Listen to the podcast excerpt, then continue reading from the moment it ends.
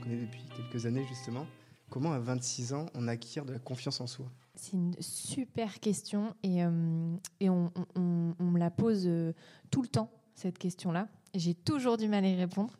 Pour moi, c'est de tester, en fait, c'est de se lancer dans une aventure et euh, je rejoins mais absolument euh, tout ce que tu racontes sur se lancer dans une aventure, c'est juste incroyable. Mais par contre, faut vouloir sortir de sa zone de confort.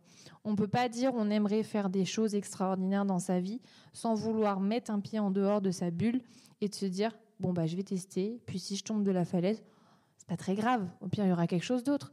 Et moi, c'est ce que je dis tous les jours.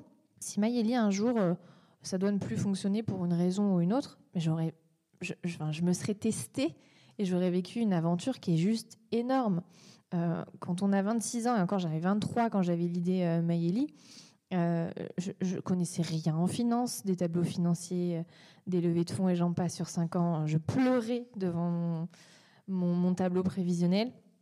Et il faut être, faut pas être bon dans des sujets, dans un sujet principal ou dans un domaine. Il faut s'intéresser. Euh, faut pas être bon euh, euh, en finance, en marketing, en commercial et, j'en passe. Faut s'intéresser.